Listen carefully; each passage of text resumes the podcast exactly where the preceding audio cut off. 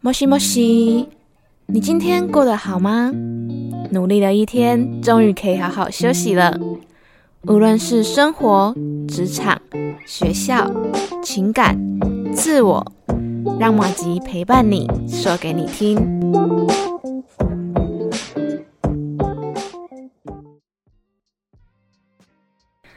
Hello，大家好，欢迎来到莫吉莫西，我是马吉。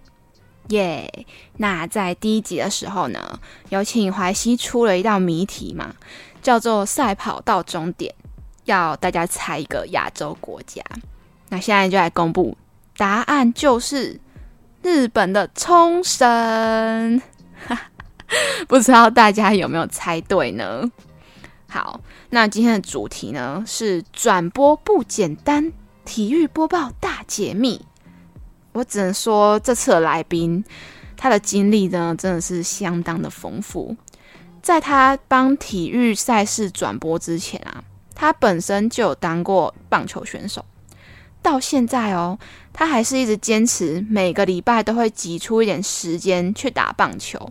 那虽然说因为一些因素啊，没有办法把这项运动当做未来的方向。但是他也用另外一种方式继续延续他对棒球的热爱哦。让我们来欢迎我的学弟王凯，拍手拍手拍手。Hello，大家好，我是 SSU 北区特派员王凯。哇，好沉稳哦，不愧是我们 SSU 的特派员呢。是。那我想要请问这个王凯，你是怎么开始加入这个 SSU？然后什么是 SSU 啊？哦，就是当初会加入是因为记得好像是上傅伟新老师的一堂课，老师就是有讲到说，哎，呃，最近学校有一个活动，好像特派员的这个研习活动，然后就。问我说要不要去参加，因为其实微信老师嗯。也知道说我喜欢就是从事体育活动嘛，是，所以就问我有没有兴趣，然后我就想说好，那我就去参加看看这样子。嗯，然后那个时候以为报了研习，就是我以为我们学校人又去报这样子，结果那时候看到名单出来的时候，我靠，就我一个人，只有一个慈济大学王凯，对，就只有我一个，对，然后再好像其他的话就是东华大学的。基本上名额都是台北、新北的大学生居多。那嗯，我有稍微了解一下，SSU 其实它就是就是像刚才王凯有讲到，就是给全台湾的这个大学生都可以去报名的一个体育人才的培训。是，对。那你自己在这个过程中，你觉得在选拔的时候有没有觉得特别困难的地方？哦，当然有，因为其实当初演习营的时候就有看到来自。呃，各地不同的大学的的那个好手来这个参加研习，然后其实很多都是来自世新大学、民传大学，甚至有台体大、国体大的专专门在走体育的这些学生来参加研习。那那时候其实我丢甄选履历的时候，其实我是很没有自信，因为我真的不知道说我到底可不可以赢过这些，就是他们的背景都比我还要强的人，就是那时候有自我怀疑一下。然后，可是当那时候收到录取通知的时候，其实真的很开心。我觉得我那时候在宿舍是疯狂大叫那种，你要拍桌子，就是很激动。完全没有想到自己会上吗？对，完全没有想到。我记得好像是某一天早上九点多的时候，那时候我正准备要穿衣服出门去上课，那时候就突然跳那个军庙通知出来说：“哎，恭喜你录取 SSU 的特派员。”这样子。嗯嗯嗯。那时候整个就超嗨，整个就是当时的景象都还历历在目。这样。对对对，整个超嗨，人家狂拍。就是很振奋，因为没有想到自己可以就是呃跟全台两百多人甄选，然后之后可以顺利录取这样子，觉得还蛮不可思议的啊。对，那你是原本就对播报有兴趣吗？对我其实从高中的时候我就对播报有开始有点点兴趣，然后其实因为我小时候是想要打棒球，嗯，对，然后因为国中的时候原本国中毕业要去考高中的科班。科班就是指体育班的意思，然后专门是打棒球这样。对对，可是国中的师长还有那时候我爸妈都很反对我走体育这条路，因为他们担心。对，因为呃，毕竟台湾对于体育选手的这种职涯发展没有到很友善。是。对，且球员退役下来之后，呃，台湾也不会给他一个完善的一些退役的机制或保护他们。所以当时他们都超反，就是很反对这样子，会担心说你的未来会不会没有保障这样子。嗯，对对对，所以他们就希望我能从事呃运动周边的工作，在他们眼里可能觉得体育选手会比较辛苦一点，嗯，放弃了这个当选手的梦，你会觉得很可惜吗？其实当然还是会，因为毕竟当然就是那时候小时候在幻想自己是站在职棒球场上，然后人家在帮我加油，在那边打球这样子，都都有幻想过。可是那时候知道说自己再也没有办法成为选手的时候，其实心里真的难过。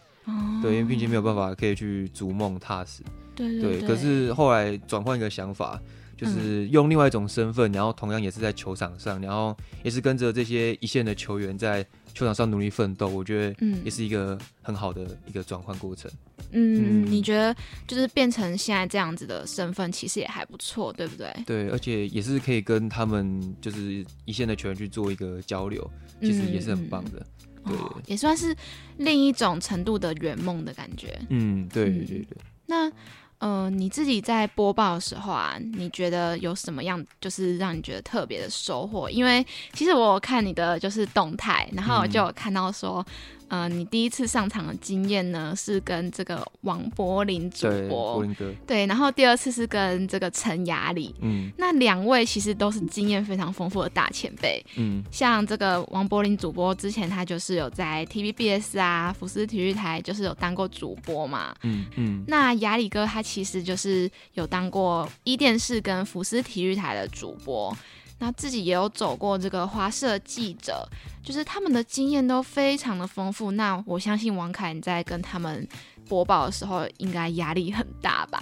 呃，一两个主播来讲，我觉得第一场播的压力比较大一点。嗯，对，因为其实那一场我好像有现在我的 IG 先动公告说我什么时候播这样。其实就是那时候，其实很多人都在看，包含我的家人，还有我的好同学、好朋友都在看。嗯，然后那时候其实就是很害怕说自己讲错那些的，嗯，对。然后我还记得，我记得当天好像是下午一点要开始播球，然后我大概早上十点多就已经先看我们其他同学在做那个转播，就看他们先怎么讲，然后自己再去揣摩、揣摩、揣摩、揣摩超久。播报前两三个礼拜，我每天都在写稿、背稿，真的。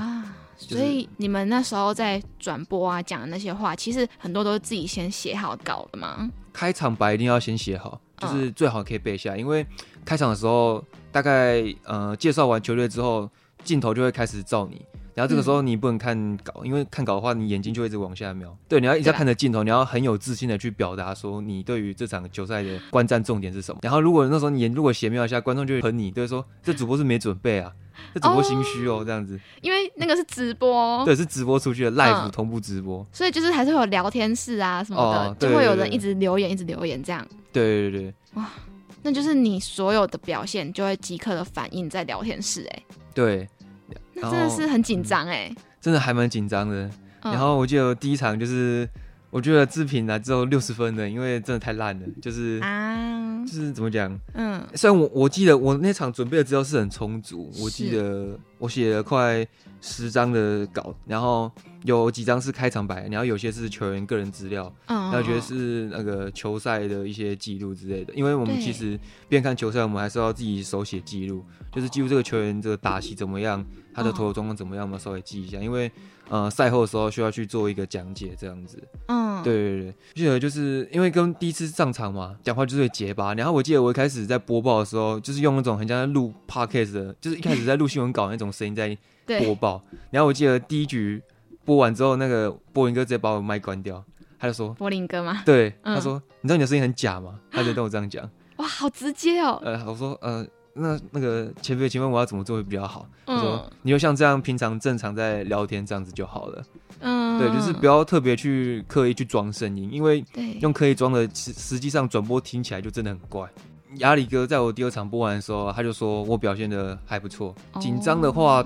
第二场就还好，我看那个影片，然后有看到就是你还蛮多停顿的地方哦，对对，就很明显看得出来说还蛮青涩的。是看到你第二次的表现就觉得哇，你真的有进步哎，就是你的口条啊，还有你的声音表现都变得比较自然、比较轻松的感觉。嗯，亚里哥他也有给你一些指导吗？还是你自己回去又做了怎么样的修正呢？哦，其实我第一场播完的时候，我在火车上就开始看我自己那个在播播球的影片，是，然后播到一半，我爸打电话来，他说我刚刚看完你的表现了，我觉得嗯，你可以再更好一点，然后第一趴开始跟我讲我刚刚的缺失点在哪，嗯，嗯，然后我就把它听进去。哎，你爸爸也很认真哎。我爸是那时候是从头看到尾，嗯，就是我跟他说我直开始几点开始直播，他就开始看这样。毕竟是儿子的处女秀，对，初登版，然后他就透过电，家人都透过电视在看我，就是初登版这样子。那家人都很关心你哎，对，超关心。听完之后，然后你那个挫折感会很重吗？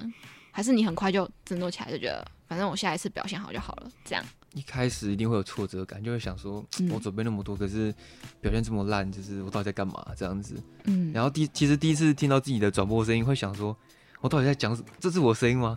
好声音好假，这我在干嘛？这样子，就是会有这种感觉。嗯，对。然后后来就是慢慢去习惯嘛。然后第二次，我记得要播报前，我就去统整我第一次播报的一些错误点。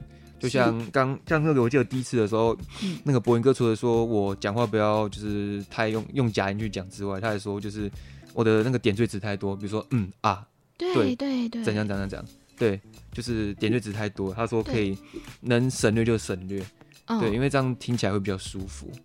哦，对对对，我们身为这个主播的角色，其实我们就是陪观众聊天，分析这个赛况啊，讲解为什么这个打手他要这样子打，嗯，给这个观众听。那如果我们讲的不够清楚，或者是我们有停顿的地方的话，这样观众反而会可能更看不清楚这个比赛，或者更看不清楚现在是什么样的状况。你在播的时候。等于全国都在放大检视你到底就是讲的怎么样，还是有很多人会去听播报内容。对对，所以这真的是需要花时间去不断的累积经验，然后再从中去进步，然后去看到自己有哪里不足。这样，那你在跟这两位大前辈一起当主播的时候，你觉得他们本人就是怎么样，都很亲切吗？你比如说他们的。个性啊，或是他们的习惯啊什么的。哦，我先讲就是个性来讲好了。呃，我讲波音哥好了。波音哥可能因为没有家庭的关系，也没有小孩关系，所以基本上，嗯，跟我相处起来就就有点像同事这样的概念，就是不会去问太多个人的生活上的问题，或是私下的问题。嗯，对，可能就比较专注在球场转播这一部分。亚宇哥其实因为我知道他结婚了，然后有。好像两个小孩吧，对，有对，因为我记得那时候转播打那时候去现场，你要看他打开电脑，他的桌布就是设他们家的小孩的照片。哦，很温馨这个当爸爸了，嗯，对，然后果然哦，一进去就开始跟你寒暄几句，然后开始跟你聊，然后你就会对，然后你就会很放松，莫名其妙开始放松，然后就不会很紧张这样子。哦，所以如果嗯是在职场上的话，你其实反而是希望说跟你一起共事的人他是。以一个比较轻松，然后有一点点像朋友在话家常的那种感觉，你可能会比较放松一点。嗯，对，因为我们那时候要播球赛前都需要经过一连串的训练，然后那时候我记得是挑在寒假吧，那时候就上台北，然后去就大专体总那边去做播报的模拟训练这样子。嗯，然后那时候其实两位前辈都跟我们讲到，他们是。他们对于聊天室的看法是怎么样？他们都有讲出自己的一套见解。那像在呃，我记得是柏林哥的话，柏林哥就是会认为说，就是你可以不要去看聊天室，因为看聊天室你就会去影响到你的心情。如果呃观众球迷打一些不好的字眼，那你看了，那你接下来的播球心情就是会越来越起伏不定，就是你会比较没有办法专注在球赛上，你可能会受到球迷的影响，然后开始。对，节奏有点乱掉这样子。那亚宇哥部分，亚宇哥是认为看聊天室其实也是可以跟观众去互动。嗯，对，像观众提出来的一些问题，在转播的时候顺便回复他们这样子。嗯，对对对。然后，所以两个前辈对于聊天室的看法都大有不同，这是我觉得还蛮特别的地方。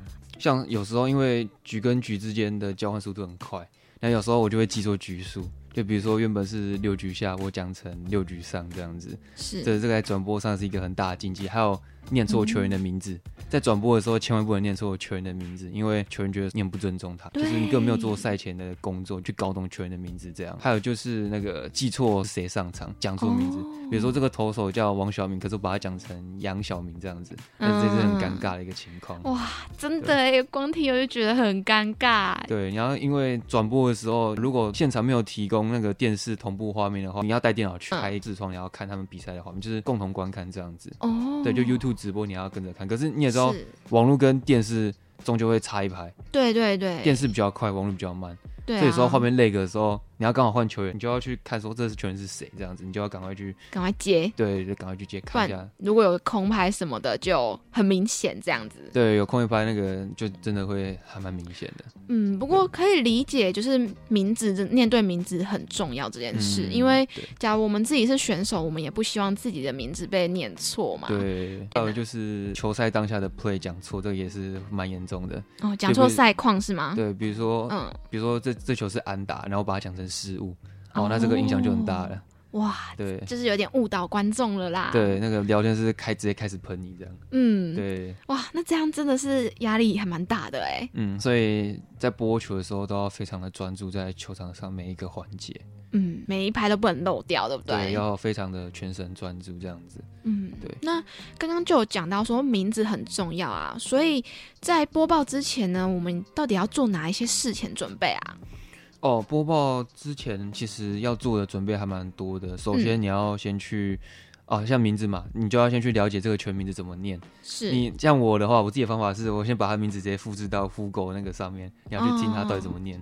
对对。啊，如果您真的不确定，你就直接比赛当天去，在赛前的时候，你直接去问那个球员，通常球员都会蛮热心的跟你讲怎么念这样子。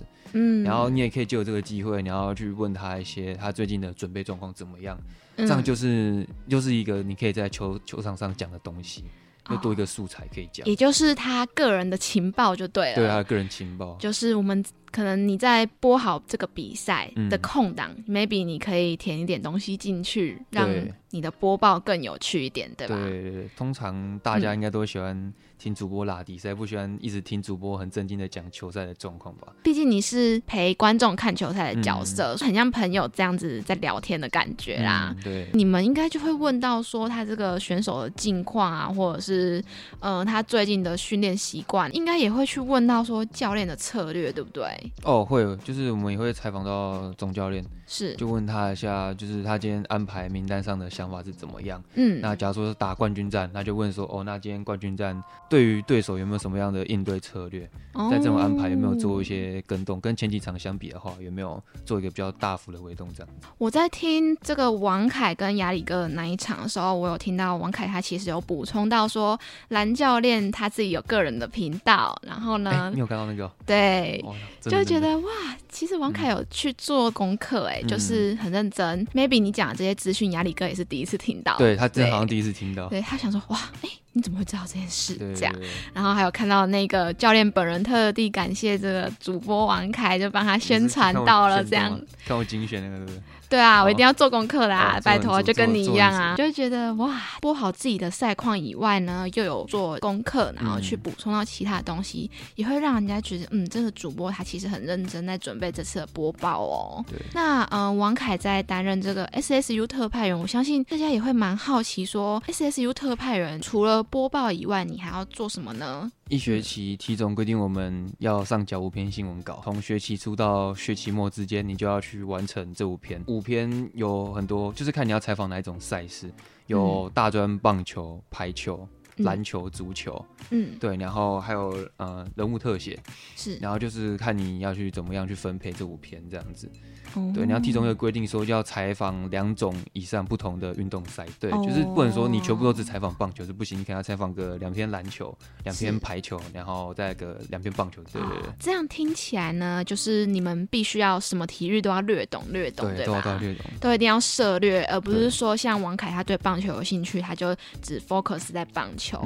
柏林跟亚里哥啊，他们其实对其他球类也都有钻研，嗯，所以我们就可以知道说，如果要进入这个体育传播界的话，其实每一个体育你都要有一点点的涉略哦。那呃，你这一次要来分享的这两篇，就是你写的新闻跟什么有关？都跟棒球有关。其实我原本有写其他球类运动的选手，可是因为是我自己是本身是打棒球出身的，嗯，所以基本上我在写棒球专访、人物专访的时候，我其实写的会比较顺，然后嗯，也比较知道说要用怎么样的形容词去形容他们。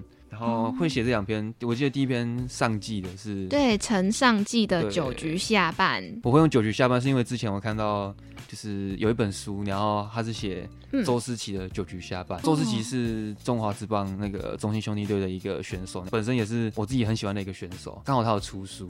然后我就刚好看到那个命，就是他的书命名，对命名还不错，我想说就来沿用一下好了，这样子，然后有给你这样子的灵感去写这个呈上记这样子。嗯，对对对。哦。然后上记是他是是一个嗯硕士的一个学长。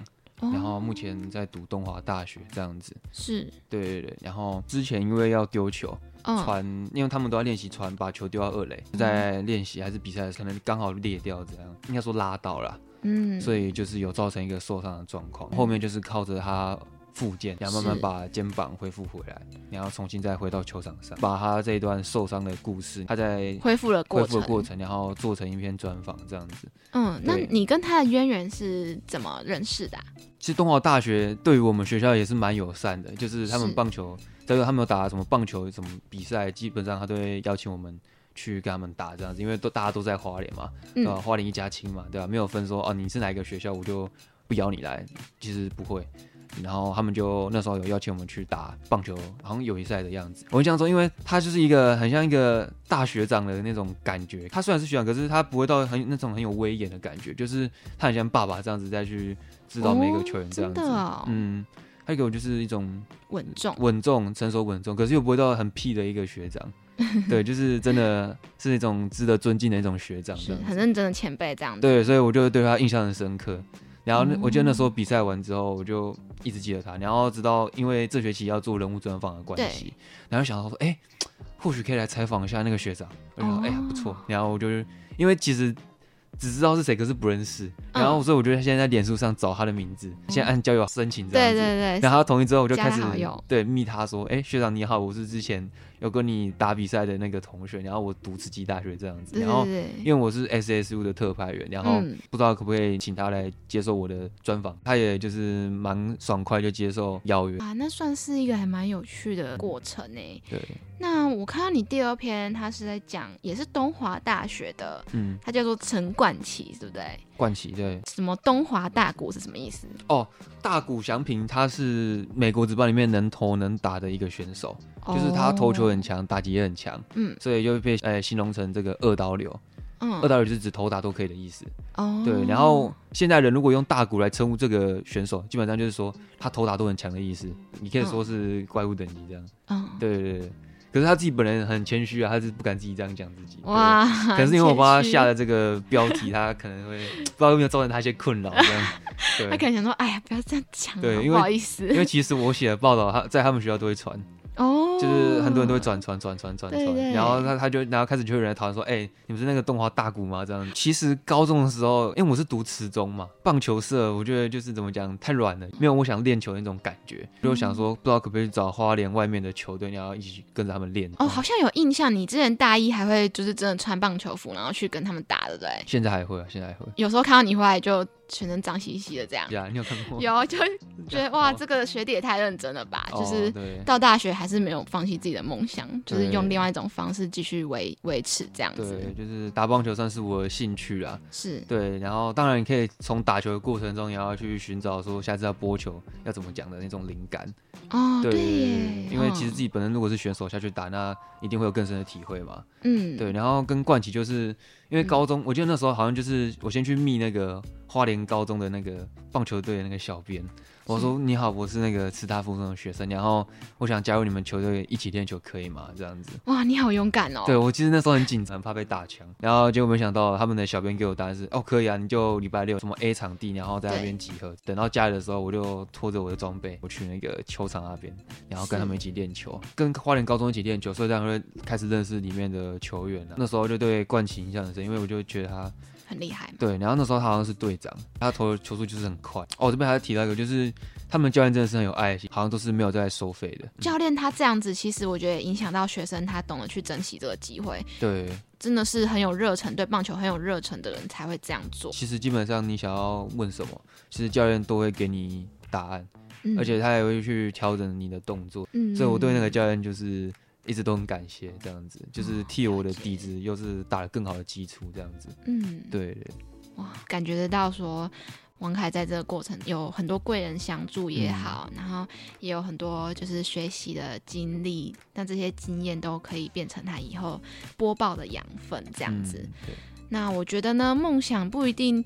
只有一种形式，就像王凯在这个场上，他变成了陪观众一起看球赛的播报员。嗯，其实播报员虽然只是一个配角呢，但是他也是让这整场比赛变得更有趣的一个存在。嗯，对。那在节目的最后呢，我们也要请今天的来宾王凯来帮我们出题一下哦。好，那今天要出的题目是什么动物？最爱乱买东西。那今天呢，真的非常谢谢王凯答应马吉的邀约，来跟我们分享这个 SSU 特派员的工作，还有这个播报的秘辛。嗯，那我们谢谢王凯，谢谢主持人，谢谢。